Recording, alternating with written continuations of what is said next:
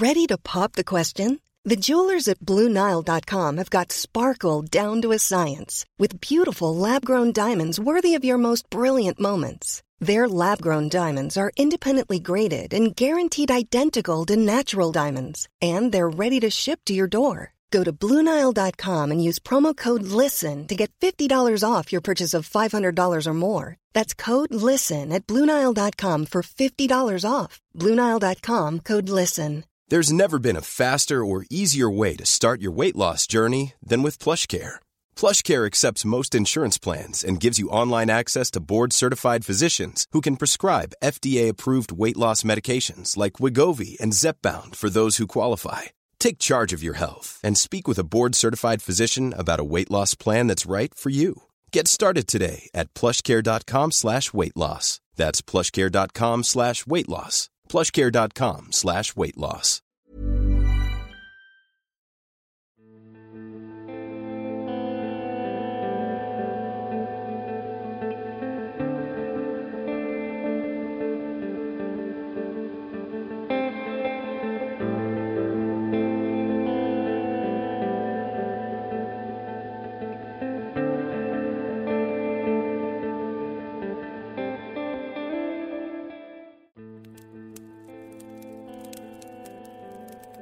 Hello, everyone. Thank you for joining me around the fireside tonight. My name is Joe, and I'm here to tell you a story. A story about mystery and deceit, about red headed men and strange job situations, about pawnbrokers, plots, and counterplots. Tonight, the world's greatest detective and his faithful assistant return in Arthur Conan Doyle's Adventures of Sherlock Holmes, second story, The Red Headed League, as published in 1891. As always, if you enjoy this episode, please do let me know by leaving a rating or review, by liking or commenting, and subscribing to Tales by the Fireside on your platform of choice. You can also check out our website, talesbythefireside.com, for information on how you can support the channel listen to all the episodes, and join our mailing list. Now, please, get comfortable, let go of the daylight, and join me for our story.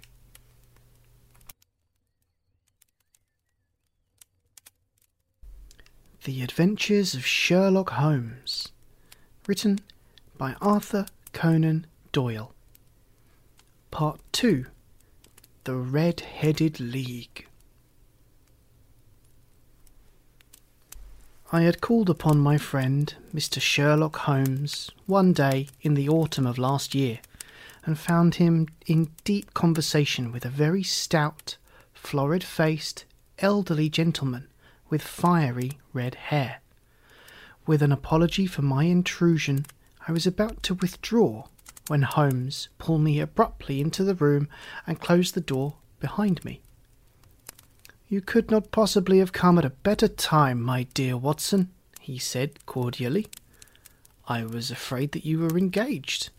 So I am, very much so. Then I can wait in the next room. Not at all.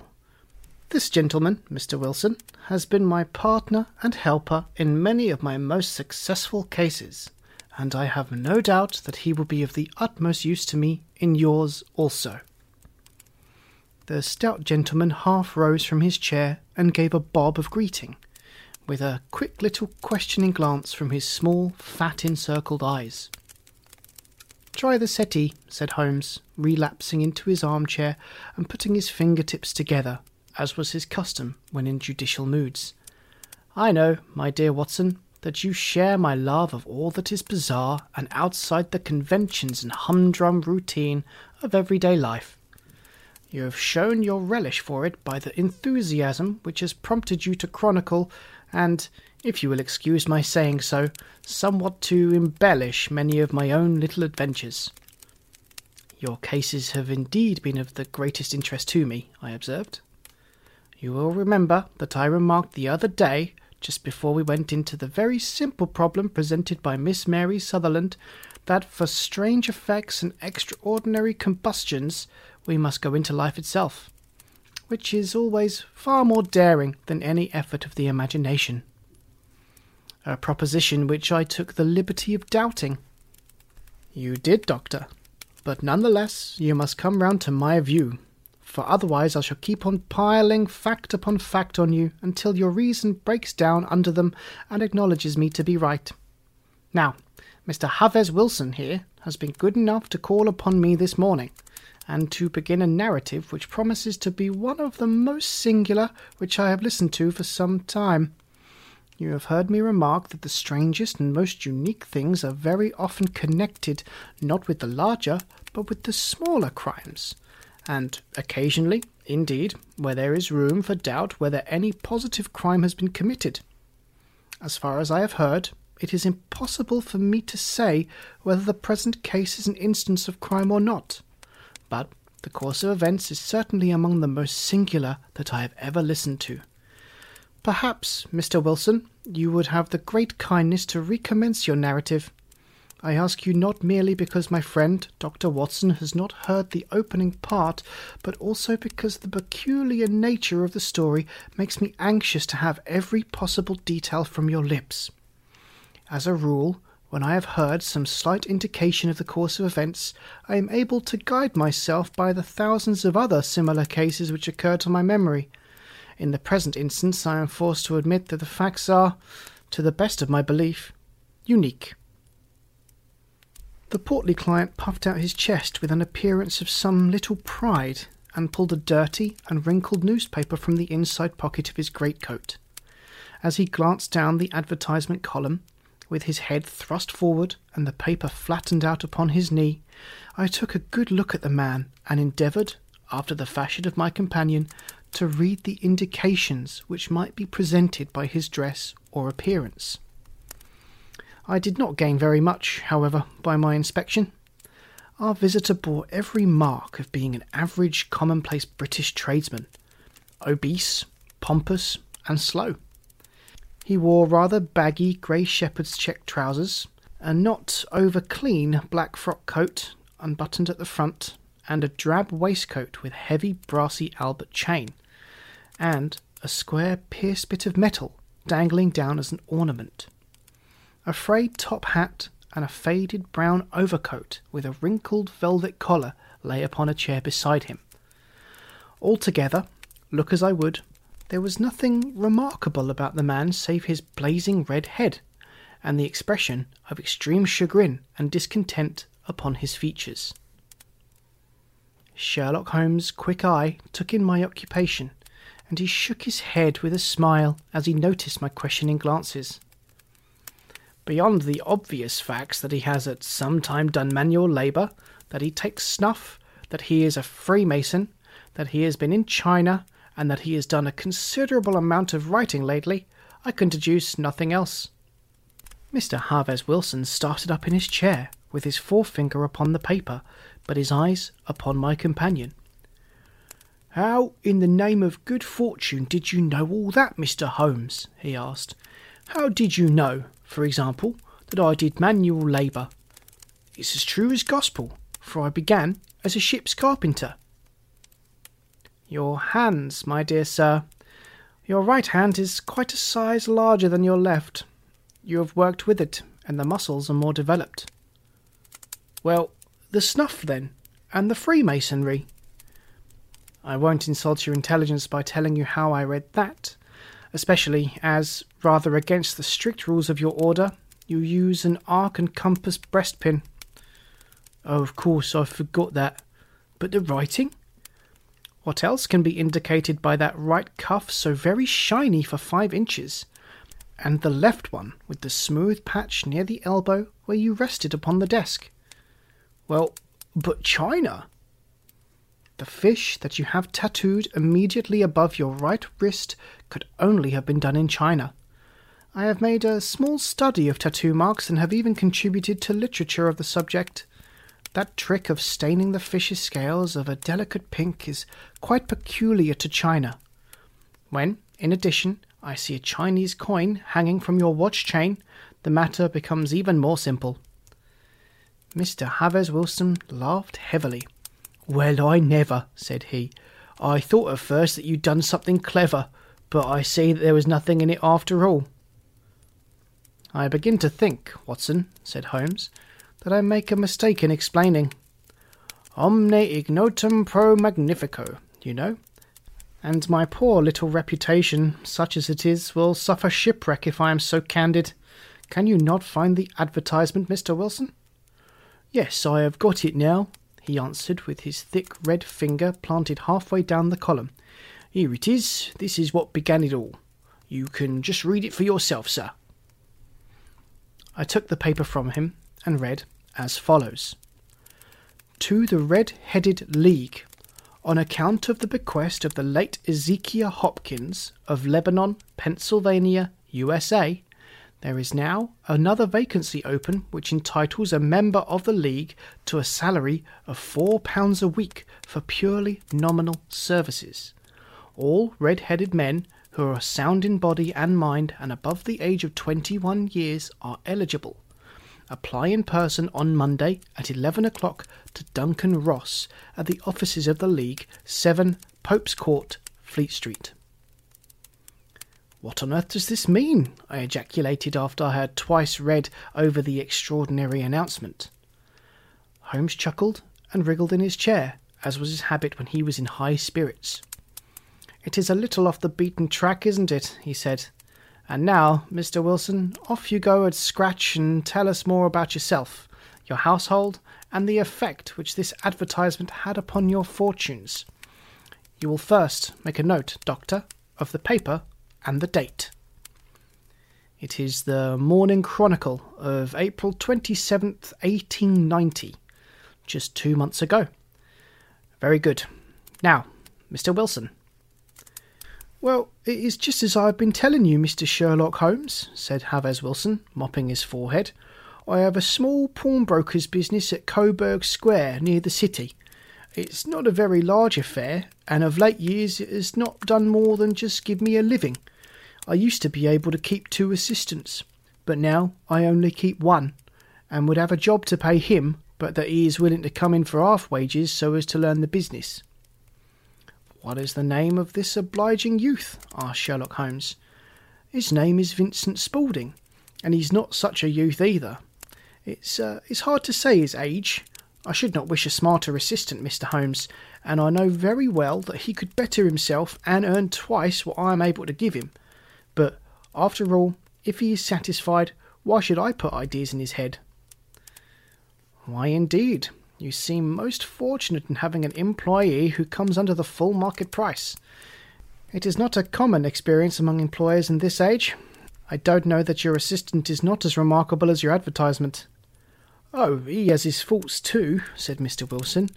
Never was such a fellow for photography, snapping away with a camera when he ought to be improving his mind and then diving down into the cellar like a rabbit into its hole to develop his pictures. That is his main fault. But on the whole, he's a good worker. There's no vice in him. He is still with you, I presume? Yes, sir. He and a girl of fourteen, who does a bit of simple cooking and keeps the place clean. That's all I have in the house, for I am a widower and never had any family. We live very quietly, sir, the three of us, and we keep a roof over our heads and pay our debts if we do nothing more. The first thing that puts us out was that advertisement. Spaulding, he came down into the office just this day, eight weeks, with this very paper in his hand, and he says, I wish to the Lord, Mr. Wilson, that I was a red headed man. Why's that? I asks. Why, says he, here's another vacancy on the League of the Red Headed Men. It's worth quite a little fortune to any man who gets it, and I understand that there are more vacancies than there are men, so that the trustees are at their wits' end what to do with the money. If my hair would only change colour, he's a nice little crib all ready for me to step into. Why, what is it then? I asked. You see, Mr. Holmes, I am a very stay at home man, and as my business came to me, instead of my having to go to it, I was often weeks on end without putting my foot over the doormat. In that way, I didn't know much of what was going on outside, and I was always glad of a bit of news. Have you never heard of the League of the Red Headed Men? he asked with his eyes open. Never. Why, I wonder at that, for you are eligible yourself for one of the vacancies. And what are they worth? I asked. Oh, merely a couple of hundred a year, but the work is light and it need not interfere very much with one's other occupations. Well, you can easily think that made me prick up my ears, for the business has not been good for some years, and an extra couple of hundred would have been very handy. Tell me about it, said I. Well, said he, showing me the advertisement, you can see for yourself that the League has a vacancy, and there is the address where you should apply for particulars. As far as I can make out, the League was founded by an American millionaire, Ezekiel Hopkins, who was very peculiar in his ways. He was himself red headed, and had a great sympathy for all red headed men. So, when he died, it was found that he had left his enormous fortune in the hands of trustees, with instructions to apply the interest to the providing of easy berths to men whose hair is of that colour.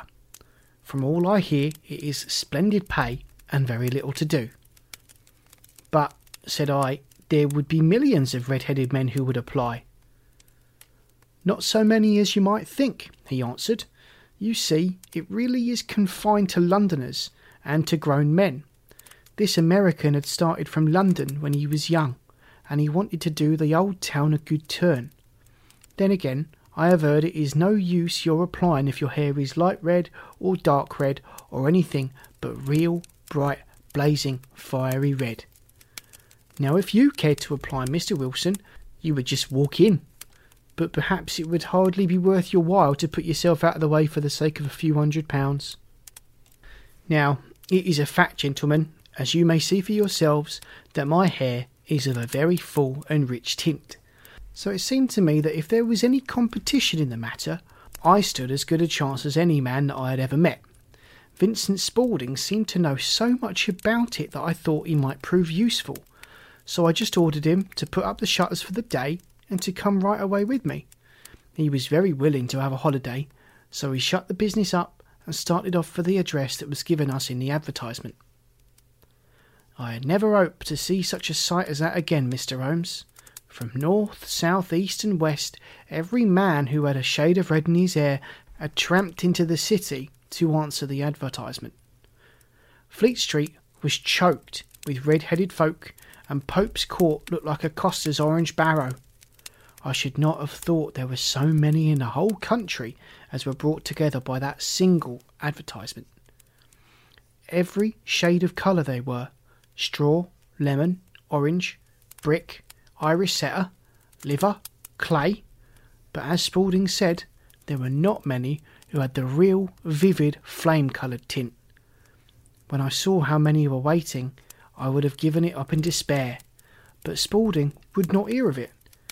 How he did it I could not imagine, but he pushed and pulled and butted until he got me through the crowd and right up to the steps which led to the office. There was a double stream upon the stair, some going up in hope and some coming back dejected, but we wedged in as well as we could and soon found ourselves in the office.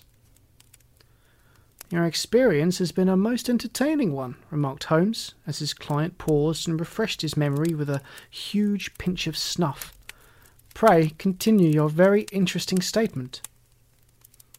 There was nothing in the office but a couple of wooden chairs and a deal table, behind which sat a small man with a head that was even redder than mine. He said a few words to each candidate as he came up, and then he always managed to find some fault in them which would disqualify them. Getting a vacancy did not seem to be such a very easy matter after all. However, when our turn came, the little man was much more favourable to me than to any of the others, and he closed the door as we entered, so that he might have a private word with us. This is Mr. Jabez Wilson, said my assistant, and he is willing to fill a vacancy in the League. And he is admirably suited to it, the other answered. He has every requirement. I cannot recall when I have seen anything so fine. He took a step backward cocked his head on one side, and gazed at my hair until I felt quite bashful. Then suddenly he plunged forward, wrung my hand, and congratulated me warmly on my success. It would be injustice to hesitate, said he, You will, however, I'm sure, excuse me for taking an obvious precaution. With that, he seized my hair in both hands and tugged until I yelled with the pain. There is water in your eyes, said he as he released me. I perceive that all is as it should be. But we have to be careful, for we have twice been deceived by wigs and once by paint. I could tell you tales of cobbler's wax which would disgust you with human nature. He stepped over to the window and shouted through it at the top of his voice that the vacancy was filled. A groan of disappointment came up from below, and the folk all trooped away in different directions until there was not a red head to be seen except my own and that of the manager. My name, said he, is Mr. Duncan Ross, and I am myself one of the pensioners upon the fund left by our noble benefactor. Are you a married man, Mr. Wilson? Have you a family? I answered that I had not. His face fell immediately. Dear me, he said gravely, that is very serious indeed. I am sorry to hear you say that. The fund was, of course, for the propagation and spread of the redheads as well as for their maintenance. It is exceedingly unfortunate that you should be a bachelor. My face lengthened at this, Mr. Holmes, for I thought I was not to have the vacancy after all, but after thinking it over for a few minutes, he said that it would be all right. In the case of another, said he, the objection might be fatal. But we must stretch a point in favour of a man with such a head of hair as yours. When shall you be able to enter upon your new duties? I have a business already, said I. Oh, never mind about that, Mr. Wilson, said Vincent Spaulding. I should be able to look after that for you. What would be the hours? I asked. Ten to two. Now, a pawnbroker's business is mostly done of an evening, Mr. Holmes, especially Thursday and Friday evening, which is just before payday, so it would suit me very well to earn a little in the mornings. Besides, I knew that my assistant was a good man and that he would see to anything that turned up. That would suit me very well, said I. And the pay is four pounds a week, and the work is purely nominal. What do you call purely nominal? Well, you have to be in the office, or at least in the building, the whole time. If you leave, you forfeit your whole position forever. The will is very clear upon that point. You don't comply with the conditions if you budge from the office during that time. It's only for four hours a day, and I should not think of leaving, said I. No excuse will avail, said Mr. Duncan Ross, neither sickness nor business nor anything else. There you must stay or you lose your billet. And the work is to copy out the Encyclopaedia Britannica. There is the first volume of it in that press. You must find your own ink, pens, and blotting paper, but we provide the table and the chair. Will you be ready tomorrow? Certainly, I answered. Then goodbye, Mr. Jabez Wilson, and let me congratulate you once more on the important position which you have been fortunate enough to gain.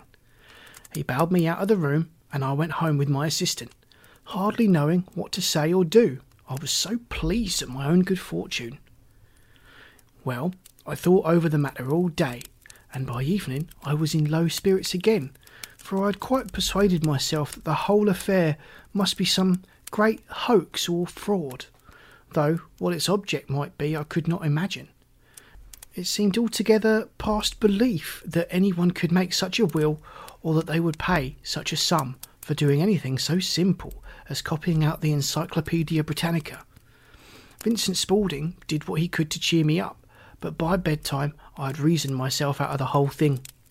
However, in the morning I determined to have a look at it anyhow, so I bought a penny bottle of ink, and with a quill pen and seven sheets of foolscap paper, I started off for Pope's Court. Well, to my surprise and delight, Everything was as right as possible. The table was set out ready for me, and Mr. Duncan Ross was there to see that I got fairly to work. He started me off on the letter A, and then he left me. But he would drop in from time to time to see that all was right with me. At two o'clock, he bade me good day, complimented me on the amount that I had written, and locked the door of the office after me.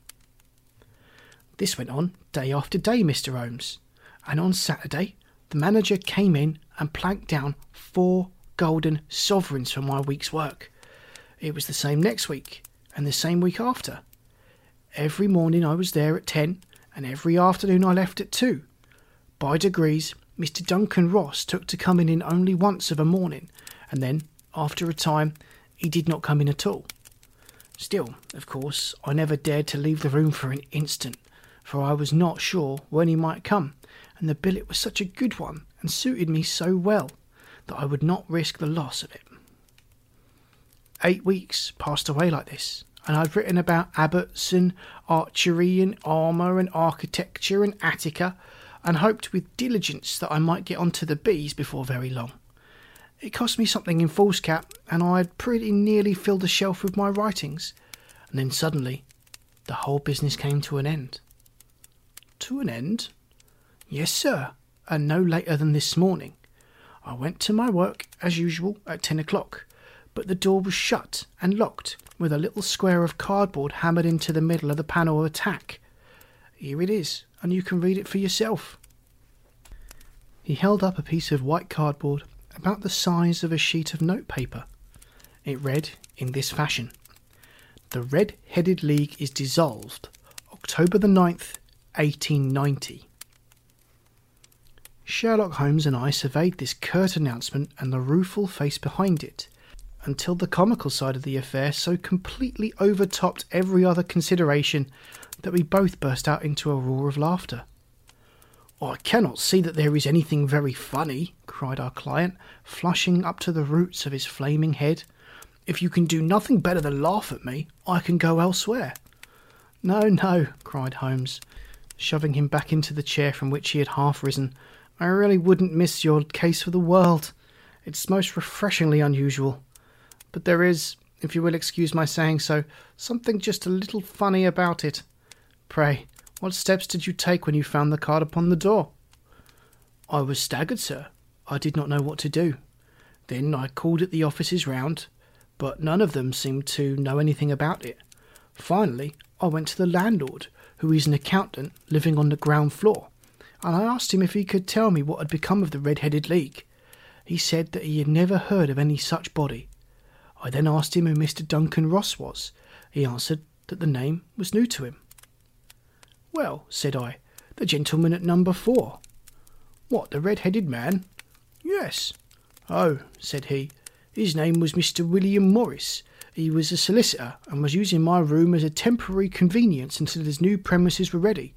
He moved out yesterday. Where could I find him? Oh, at his new offices. He did tell me the address. Yes, 17 King Edward Street, near St. Paul's. I started off, Mr. Holmes, but when I got to that address, it was a manufactory of artificial kneecaps, and no one in it had heard of either Mr. William Morris or Mr. Duncan Ross. And what did you do then? asked Holmes. I went home to Saxe Coburg Square, and I took the advice of my assistant, but he could not help me in any way. He could only say that if I waited, I should hear by post. But that was not quite good enough, Mr. Holmes. I did not wish to lose such a place without a struggle. So as I heard that you were good enough to give advice to poor folk who were in need of it, I came right away to you. And you did very wisely, said Holmes. Your case is an exceedingly remarkable one, and I shall be happy to look into it. From what you have told me, I think it is possible that graver issues hang from it than might at first sight appear. Grave enough, said Mr. Jabez Wilson. Why, I have lost four pound a week. As far as you are personally concerned, remarked Holmes, I do not see that you have any grievance against this extraordinary league. On the contrary, you are, as I understand, richer by some thirty pounds, to say nothing of the minute knowledge which you have gained on every subject which comes under the letter A. You have lost nothing by them. No, sir, but I want to find out about them, and who they are, and what their object was in playing this prank, if it was a prank, upon me. It was a pretty expensive joke for them, for it cost them two and thirty pounds. We shall endeavour to clear these points up for you. And first, one or two questions, Mr. Wilson. This assistant of yours who first called your attention to the advertisement, how long had he been with you? Uh, about a month then. How did he come? In answer to an advertisement. Was he the only applicant? No, I had a dozen. Why did you pick him? Because he was handy and would come cheap. At half wages, in fact. Yep. What's he like, this Vincent Spaulding?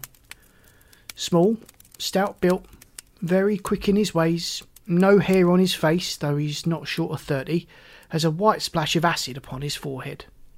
Holmes sat up in his chair in considerable excitement. I thought as much, said he. Have you ever observed that his ears are pierced for earrings? Yes, sir. He told me that a gypsy had done it for him when he was a lad. Hmm, said Holmes, sinking back in deep thought. Is he still with you? Oh, yes, sir. I have only just left him. And has your business been attended to in your absence? Nothing to complain of, sir. There's never very much to do of a morning. That will do, Mr. Wilson. I shall be happy to give you an opinion upon the subject in the course of a day or two. Today is Saturday, and I hope that by Monday we may come to a conclusion. Well, Watson, said Holmes, when our visitor had left us, what do you make of it all? I make nothing of it, I answered frankly. It is a most mysterious business. As a rule, said Holmes, the more bizarre a thing is, the less mysterious it proves to be. It is your commonplace featureless crimes which are really puzzling, just as the commonplace face that is the most difficult to identify. But I must be prompt over this matter. What are you going to do then? I asked. To smoke, he answered. It is quite a three pipe problem, and I beg that you won't speak to me for fifty minutes. He curled himself up in his chair, with his thin knees drawn up to his hawk like nose, and there he sat, with his eyes closed, and his black clay pipe thrusting out like the bill of some strange bird. I had come to the conclusion that he had dropped asleep, and indeed was nodding myself, when he suddenly sprang out of his chair with the gesture of a man who has made up his mind and put his pipe down upon the mantelpiece. Sarasate plays at St. James's Hall this afternoon, he remarked. What do you think, Watson? Could your patient spare you for a few hours? I have nothing to do today. My practice is never very absorbing. Then put on your hat and come. I am going through the city first, and we can have some lunch on the way. I observe that there is a good deal of German music on the programme, which is rather more to my taste than Italian or French. It's introspective, and I want to introspect. Come along. We travelled by the Underground as far as Aldersgate, and a short walk took us to Saxe Coburg Square the scene of the singular story which we had listened to in the morning. It was a poky, little, shabby genteel place where four lines of dingy two storied brick houses looked out onto the small, railed in enclosure, where a lawn of weedy grass and few clumps of faded laurel bushes had made a hard fight against a smoke laden and uncongeniable atmosphere. Three gilt balls and a brown board with Jabez Wilson in white letters upon a corner house announced the place where our red headed client carried out his business. Sherlock Holmes stopped in front of it with his head on one side and looked it all over, with his eyes shining brightly between puckered lids. Then he walked slowly up the street and down again to the corner, still looking keenly at the houses. Finally, he returned to the pawnbroker's and, having thumped vigorously upon the pavement with his stick two or three times, he went up to the door and knocked. It was instantly opened by a bright looking, clean shaven young fellow, who asked him to step in. Thank you, said Holmes. I only wish to know how you would go from here to the Strand. Third right, fourth left, answered the assistant promptly, closing the door.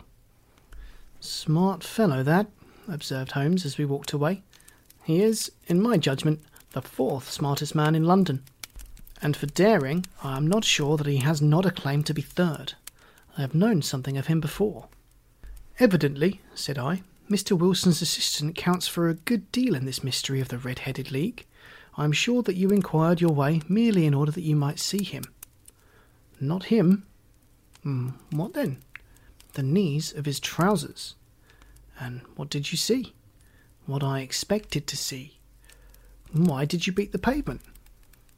My dear doctor, this is a time for observation, not for talk. We are spies in an enemy's country, We know something of Saxe Coburg Square. Now let us explore the parts which lie behind it. The road in which we found ourselves as we turned round the corner from the retired Saxe Coburg Square presented as great a contrast to it as the front of a picture does to the back. It was one of the main arteries in which conveyed traffic of the city to the north and west. The roadway was blocked with the immense stream of commerce flowing in a double tide inward and outward, while the footpaths were black with the hurrying swarm of pedestrians. It was difficult to realise as we looked at the line of fine shops and stately business premises that they really abutted on the other side upon the faded and stagnant square which we had just quitted. Let me see, said Holmes, standing at the corner and glancing along the line. I should like just to remember the order of the houses here. It is a hobby of mine to have an exact knowledge of London. There is Mortimer's, the tobacconist, the fine little newspaper shop, the Coburg branch of the City and Suburban Bank, the vegetarian restaurant, and Macfarlane's carriage building depot. That carries us right on to the other block. And now, Doctor, we've done our work, so it's time we had some play. A sandwich and a cup of coffee and then off to Violin Land, where all is sweetness and delicacy and harmony, and there are no red headed clients to vex us with their conundrums. My friend was an enthusiastic musician, being himself not only a very capable performer, but a composer of no ordinary merit. All the afternoon he sat in the stalls, wrapped in the most perfect happiness, gently waving his long, thin fingers in time to the music, while his gently smiling face and his languid, dreamy eyes were as unlike those of Holmes the sleuth hound, Holmes the relentless, keen witted, ready handed criminal agent as it was possible to conceive. In his singular character, the dual nature alternately asserted itself, and his extreme exactness and astuteness represented, as I often thought, the reaction against the poetic and contemplative mood which occasionally predominated him. The swing of his nature took him from extreme languor to devouring energy, and, as I knew well, he was never so truly formidable as when, for days on end, he had been lounging in his armchair amid his improvisations and his black letter editions.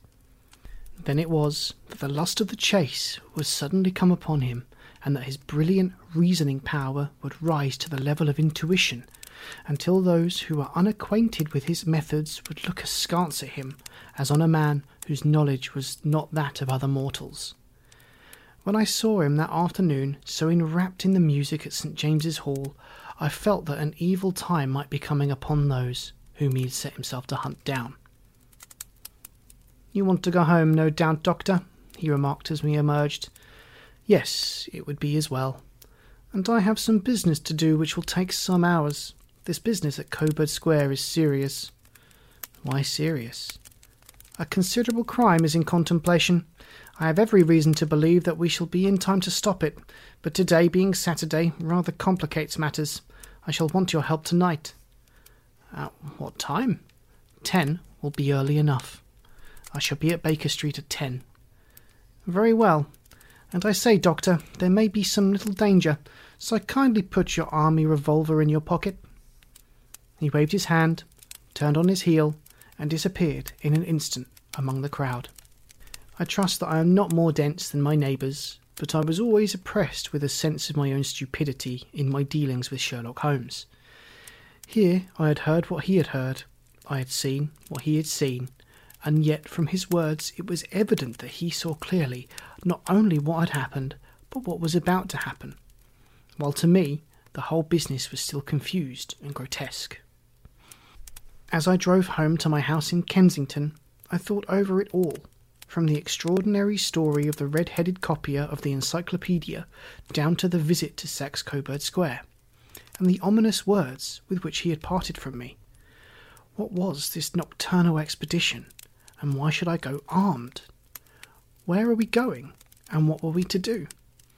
I had the hint from Holmes that this smooth faced pawnbroker's assistant was a formidable man, a man who might play a deep game.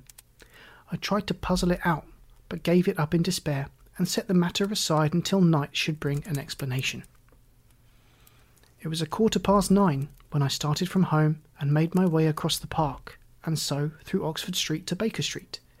Two hansoms were standing at the door, and as I entered the passage, I heard the sound of voices from above.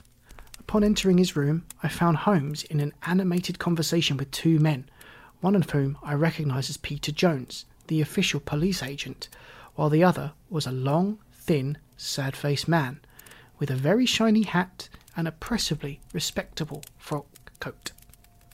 Ah, our party is complete, said Holmes, buttoning up his pea jacket and taking his heavy hunting crop from the rack. Watson, I think you know Mr. Jones of Scotland Yard. Let me introduce you to Mr. Merryweather, who is to be our companion in tonight's adventure. We're hunting in couples again, Doctor, you see, said Jones in his consequential way. Our friend here is a wonderful man for starting a chase. All he wants is an old dog to help him do the running down.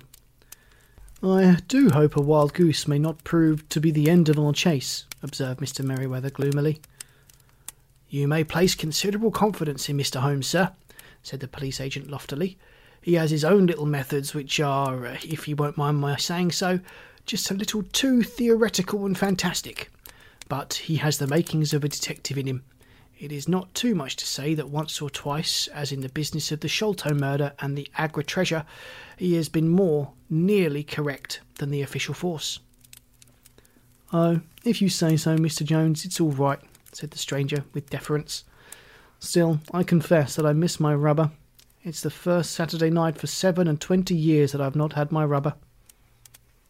I think that you'll find, said Sherlock Holmes, that you will play for a higher stake tonight than you have ever done yet, and that play will be more exciting for you, Mr. Merryweather. The stake will be some thirty thousand pounds, and for you, Jones, it will be the man upon whom you wish to lay your hands.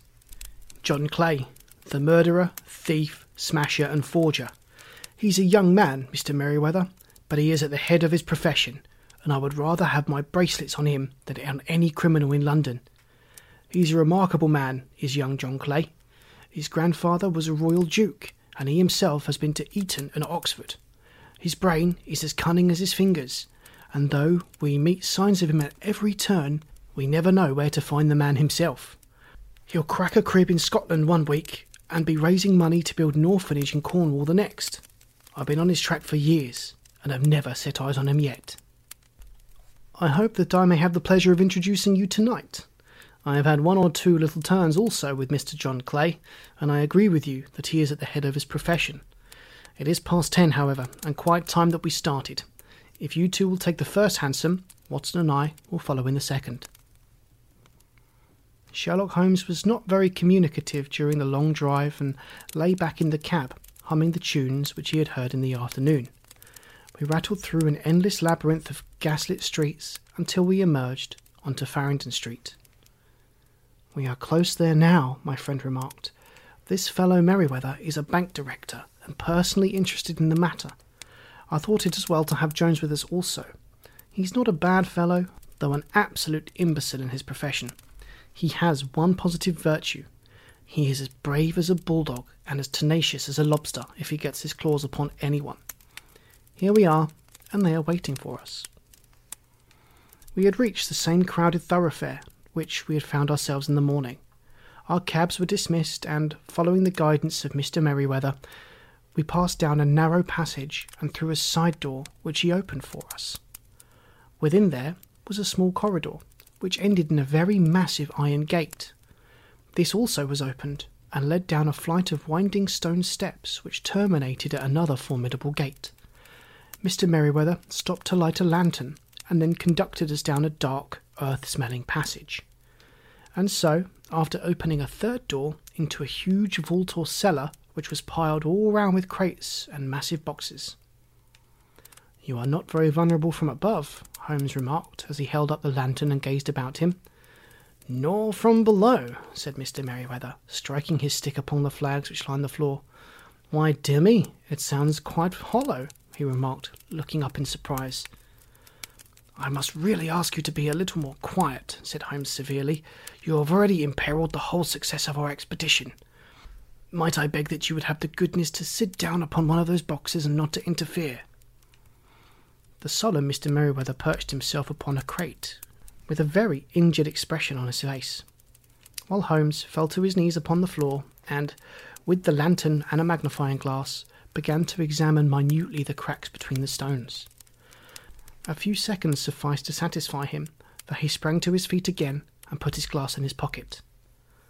We have at least an hour before us, he remarked, for they can hardly take any steps until the good pawnbroker is safely in bed. Then they will not lose a minute, for the sooner they do their work, the longer time they will have for their escape. We are at present, Doctor, as you have no doubt divined, in the cellar of the city branch of one of the principal London banks. Mr. Merryweather is the chairman of directors, and he will explain to you that there are reasons why the more daring criminals of London should take a considerable interest in this cellar at present. It is our French gold, whispered the doctor. We have had several warnings that an attempt might be made upon it. Your French gold? Yes, we had occasion some months ago to strengthen our resources and borrowed for that purpose 30,000 Napoleons from the Bank of France. It has become known that we have never had occasion to unpack the money and that it is still lying in our cellar. The crate upon which I sit contains 2,000 Napoleons packed between layers of lead foil. Our reserve of bullion is much larger at present than is usually kept in a single branch office, and the directors have had misgivings upon the subject. Which were very well justified, observed Holmes, and now is that time we arranged our little plans. I expect that within an hour matters will come to a head. In the meantime, Mr. Merryweather, we must put the screen over that dark lantern. And sit in the dark? I am afraid so. I had brought a pack of cards in my pocket, and I thought that, as we were partie carré, you might have had your rubber after all. But I see that the enemy's preparations have gone so far that we cannot risk the presence of light. And, first of all, we must choose our positions. These are daring men, and though we shall take them at a disadvantage, they may do us some harm unless we are careful. I shall stand behind this crate, and do you conceal yourselves behind those. Then, when I flash light upon them, close in swiftly. If they fire, Watson, have no compunction about shooting them down. I placed my revolver, cocked, upon the top of the wooden crate behind which I crouched. Holmes shot the slide across the front of the lantern and left us in pitch darkness. Such an absolute darkness as which I have never before experienced. The smell of hot metal remained to assure us that the light was still there, ready to flash out at a moment's notice. To me, with my nerves worked up to a pitch of expectancy, there was something depressing and subduing in the sudden gloom and in the cold, dank air of the vault. They have but one retreat, whispered Holmes. That is back through the house into Saxe Coburg Square. I hope you have done what I have asked you to, Jones. I have an inspector and two officers waiting at the front door. Then we have stopped all the holes, and now we must be silent and wait. What a time it seemed! From comparing notes afterwards, it was but an hour and a quarter. Yet it appeared to me that the night must have almost gone, and the dawn be breaking above us. My limbs were weary and stiff, for I feared to change my position. Yet my nerves were worked up to the highest pitch of tension, and my hearing was so acute that I could not only hear the gentle breathing of my companions, but I could distinguish the deeper, heavier inbreath of the bulky Jones from the thin, sighing note of the bank director. From my position, I could look over the case in the direction of the floor. Suddenly, my eyes caught a glint of a light. At first, it was but a lurid spark upon the stone pavement. Then it lengthened out until it became a yellow line, and then, without any warning or sound, a gash seemed to open, and a hand appeared a white, almost womanly hand, which felt about in the centre of the little area of light. For a minute or more, the hand, with its writhing fingers, protruded out of the floor. Then it was withdrawn as suddenly as it appeared, and all was dark again save the single lurid spark which marked a chink between the stones. Its disappearance, however, was but momentary. With a rending, tearing sound, one of the broad white stones turned over upon its side and left a square, gaping hole, through which streamed the light of a lantern. Over the edge there peeped a clean cut, boyish face, which looked keenly about it, and then, with a hand on either side of the aperture, drew itself shoulder high and waist high until one knee rested upon the edge. In another instant, He stood at the side of the hole and was hauling himself after a companion, lithe and small like himself, with a pale face and a shock of very red hair. It's all clear, he whispered. Have you the chisel and the bags? Great Scott, jump, Archie, jump, and I'll swing for it. Sherlock Holmes had sprung out and seized the intruder by the collar.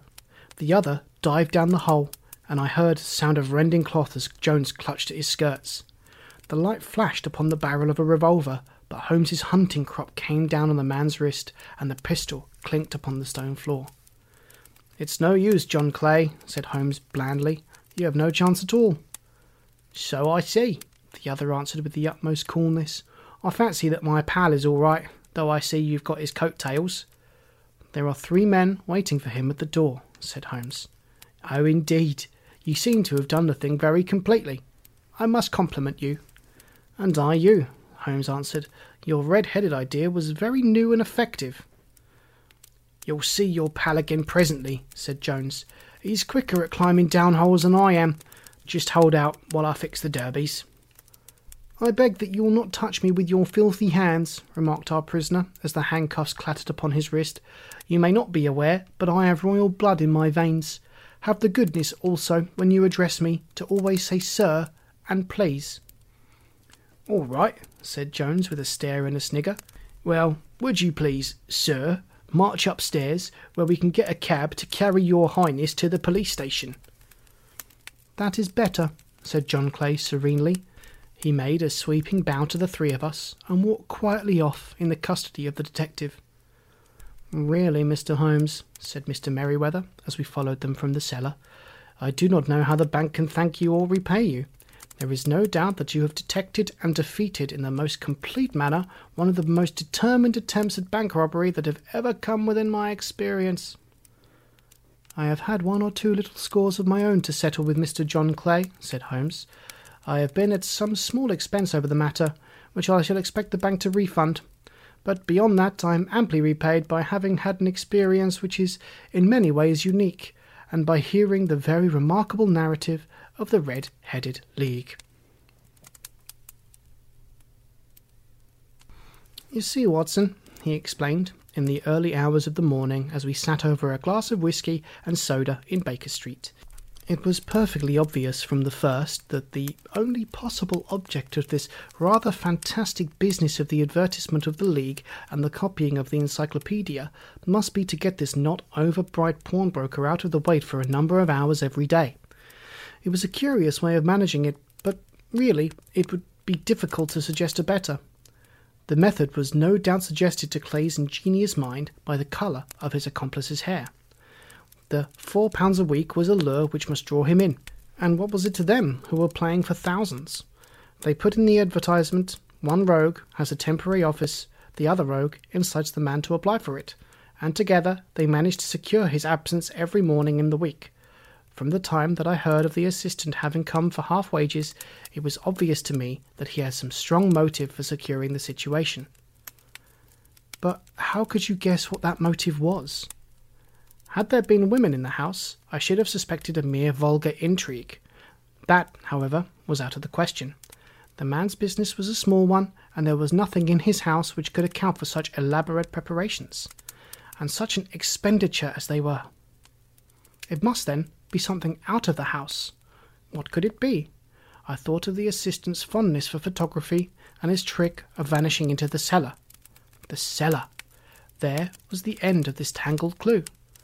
Then I made inquiries as to this mysterious assistant and found that I had to deal with one of the coolest and most daring criminals in London. He was doing something in the cellar, something which took many hours a day for months on end. What could it be once more? I could think of nothing save that he was running a tunnel to some other building. So far I had got when we went to visit the scene of action. I surprised you by beating upon the pavement with my stick. I was ascertaining whether the cellar stretched out in front or behind. It was not in front. Then I rang the bell, and as I hoped, the assistant answered it. We have had some skirmishes, but we have never set eyes upon each other before. I hardly looked at his face. His knees were what I wished to see. You must yourself have remarked about how worn, wrinkled, and stained they were. They spoke of those long hours of burrowing. The only remaining point was what they were burrowing for. I walked round the corner, saw the City and Suburban Bank abutted onto our friend's premises, and felt that I had solved my problem. When you drove home after the concert, I called upon Scotland Yard and upon the chairman of the Bank of Directors, with the result you have seen. And how could you tell that they would make their attempt tonight? I asked. Well, when they closed their league offices, that was a sign that they no longer cared about Mr. Jabez Wilson's presence.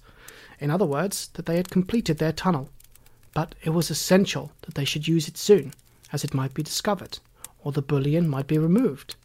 Saturday would suit them better than any other day, as it would give them two days for their escape. For all these reasons, I expected them to come tonight. You reasoned it out beautifully, I exclaimed in unfeigned admiration. It is so long a chain, and yet every link rings true. It saved me from ennui, he answered, yawning. Alas, I already feel it closing in upon me. My life is spent in one long effort to escape from the commonplaces of existence. These little problems help me to do so. And you are a benefactor of the race, said I. He shrugged his shoulders. Well, perhaps after all, it is of some little use, he remarked. L'homme c'est rien, l'œuvre c'est tout, as Gustave Flaubert wrote to George Sand. The man is nothing. The work is everything.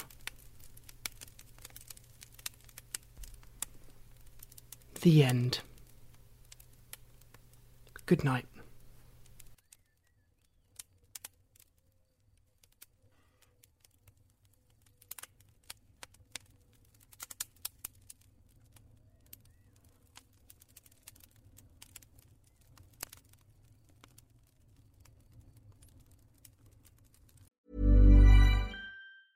A lot can happen in the next three years. Like a chatbot may be your new best friend.